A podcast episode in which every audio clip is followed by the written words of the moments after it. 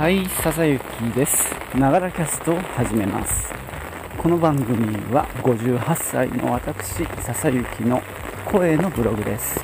通勤途中に歩きながら録音しておりますので、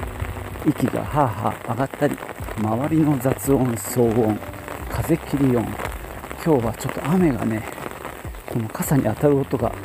激しく入っちゃってるかもしれないです。ちょっと傘上目にするかな。こんなのが入っちゃったりしますけど何卒ご容赦ください、えー今日はなんか九州の方でね線状降水帯が発生しているなんてことで大変危険な状態らしいです。本当何もないといいんですけど、まあ、こちらもね、え数日前やっぱりすごい雨であのちょっと身の危険というかいやちょっと危ないなと感じることもあったんですがなんとかねあの無事あの過ぎ去ってくれてよかったんですけども本当なんていうかちょっとしたことですよねこれって。危険な目に遭うか合わないか。はい。さて、えー今日はですねあの先日の墓場のラジオねあのまあ、ポッドキャストを聞いてる人だったらみんな知ってる特勤マッシュ提供の番組の一つですよね、えー、墓場のラジオのなどうでもいい話の中で出た話題、え動物園の動物はかわいそうなのかそれとも仕事しなくて飯食えてラッキーって思ってるのか。どっちなのか問題についてちょっと考察してみようと思います。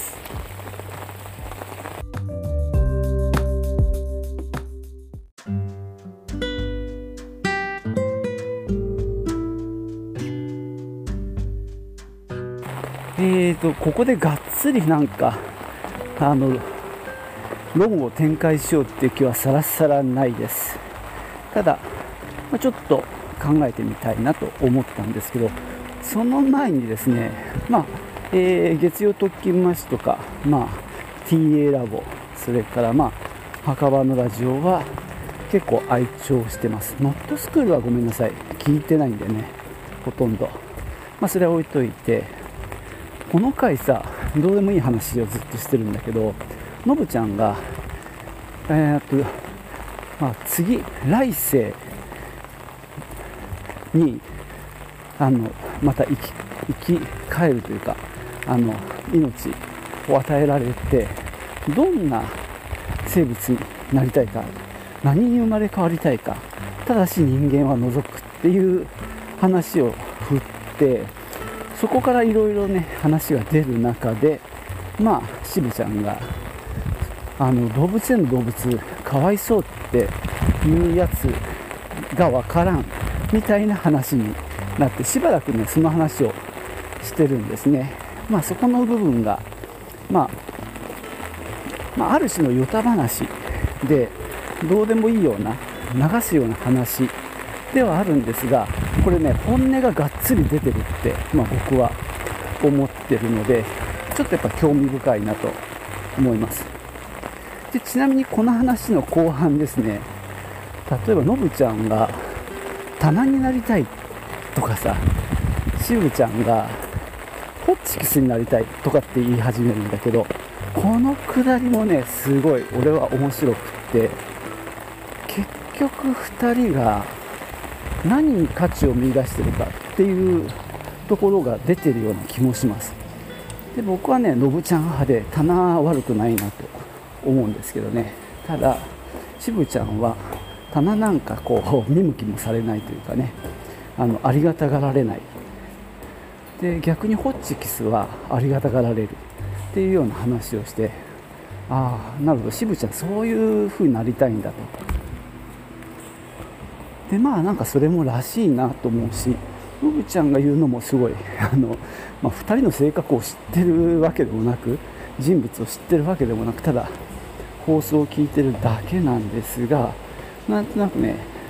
その価値観みたいなものが出ててすごく面白かったですねまあ、僕はさっき言ったように棚には棚の良さが あると思ってるのであの棚は悪くないななんて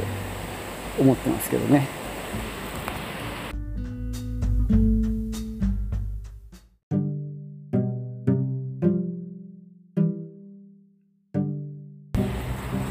ていよいよ本題なんですけども。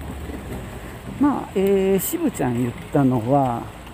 まあ、動物園の動物がかわいそうっていうのは人目線なんじゃないかと。でああの動物たちはまあなんだろう餌も与えられて、まあ、命を狙われる危険もなく、まあ、幸せに過ごしてるってこともありうるよねみたいな感じ。だったと思います。だからかわいそうだっていうのは人目線じゃないかという話で。ただまあのぶちゃん最後の方に言ってましたけどそれも人目線だよねっていうのが、まあ、まさにその通りだとは思います。一応なんだろう思考実験的にはまあ渋ちゃん言ってることは考えられると思います。まあ実際のところさ動物が幸せを感じるのかって俺には分からん。かわいそうとかね。その俺は不幸だとか動物が思うのかっていうのはそもそも分かんないしそういう感情があったとしてもとりあえずよくわからない。のでまああくまでもまあ人が想像するしかないじゃないかな。分かんないけどね。あの脳波とかさそういうのの解析が進んでいってその動物の感情が、まあ、分析できるとかねそういうふうになってくるかもしれませんけどね。そうなるとまあ結構面白い世の中になるかなとは思います。でですねまああのじゃあもう一つ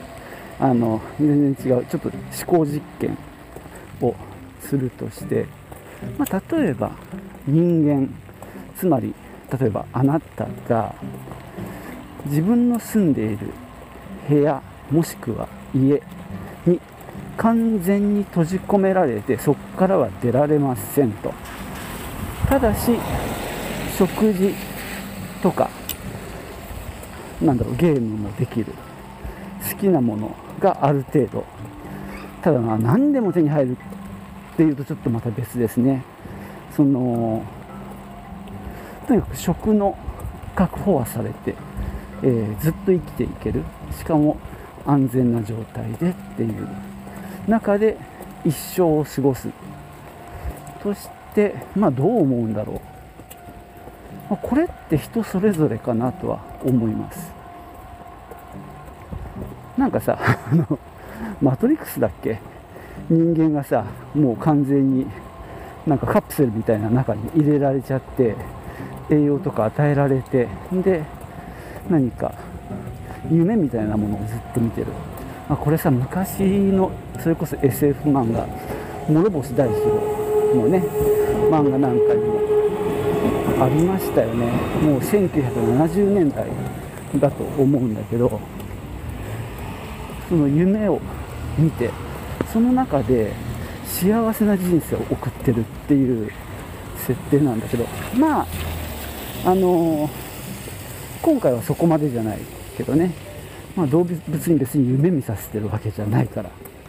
でもまあそれなりの環境。ただまあ環境もひどい環境は多いですよね。狭い檻でさぐるぐるぐるぐる回ってるハイエナとかさもう僕も子供の頃というか見てなんだか寝入っちゃったんだけど。おはようございます。まあ、そんな大きくない檻の中でさコンクリートの床にその歩ぐるぐるぐるぐる歩いてるもんでもうそこのとこだけコンクリートが削れちゃってるというか色が変わっちゃってるのね。そんなのを見たこともあるんだけどまあでも食事は与えられます。もう命を狙われる心配もないっていうのとまあ同等の生活をあなたが与えられたとしてどうなんでしょうね。それを幸せと感じるかどうか。まあちょっと思考実験です。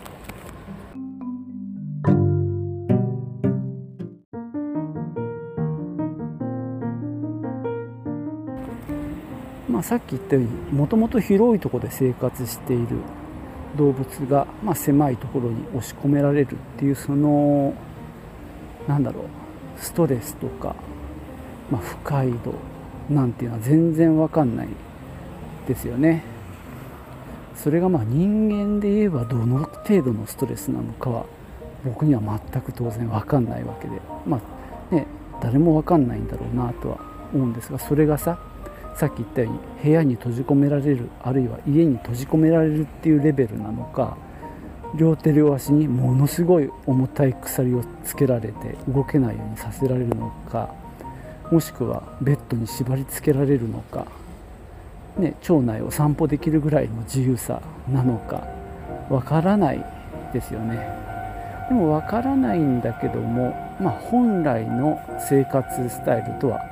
やっぱ全然違うっていうところはやはりまあ抑えておくべきかなとは思います。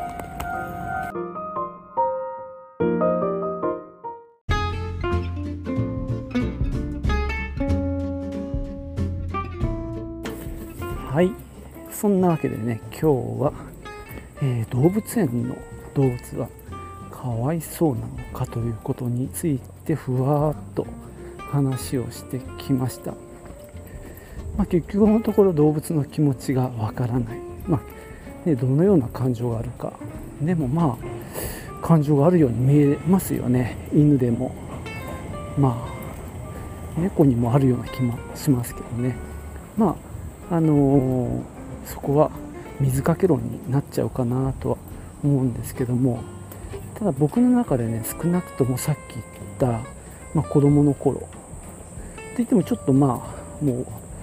春期なのかなに見たそのぐるぐる回ってるハイエナの姿っていうのは僕の中には結構色濃く残っていてやっぱりかわいそうだなって思ったんですよね。それが人目線だなんだって言われるかもしれないんだけど自分がそうだったらやっぱり嫌だなってまあ思ったわけでまあそれはね何だろう、まあ、論理でもなく結局は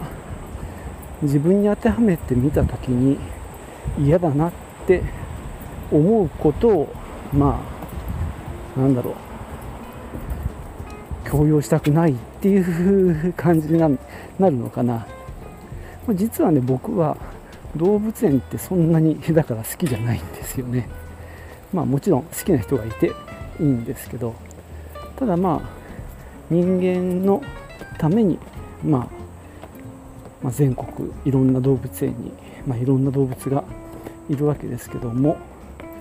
まあ彼らもね楽しくご飯ももらえてやってるのかもしれないんですけどもまあ人間に、まあ、見せられるためにああいう場所にまあ、縛り付けられているっていうのは、まあ、割と客観的な、まあ、ものの見方で、まあ、幸せなのかもしれない。ただまあ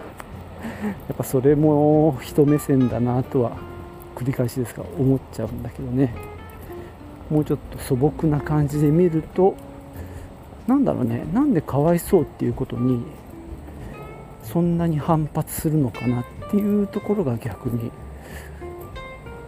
気になるというか、まあ、逆になんでかわいそうと思うんだろうって聞かれたらやっぱりそんな狭いところに閉じ込められてかわいそうじゃないですかっていうしかないんだけどね。まあ狭くたってご飯もらってるから幸せでないのっていうのはまあ俺に言わせればへりくつなんですけどね。あのあまあこねくり回してる気はしますけど、まあ、とにかく俺はそこにいるのは嫌だなとは思います。まあなんか変に渋ちゃん批判みたいになっちゃうと良くないんで あのこの辺にしようかなと思うんですけどね。ただこの話ってね結構嫌われるんだよねこんな話すると。みんな見たくないからさこんな現実を。ね。まあ確かに子供たちも喜ぶし、まあ、動物近くで見れるのもいいことなんだけどあのーやっぱりそれってどうなのっていうのは心のどこかにあると思うんですけどね、まあ、僕はそれはうん、まあ、みんながみんなそうじゃないだろうな、まあ、今回みたいな話をすると。でもなんとなくやっぱり罪悪感があるからこそまあそういうものに反応しちゃうのかななんて、まあ、俺が勝手に思ってるんだけどね。いやちげえよって言われそうな気もしますけど。まあそんなとこでもう今日は終わりにしましょう。最後までお聴きいただきましてありがとうございました。最近なんかあちゃこちゃに難癖つき始めて老害かもしれないなと思ってますがお許しください。じゃあねチュース。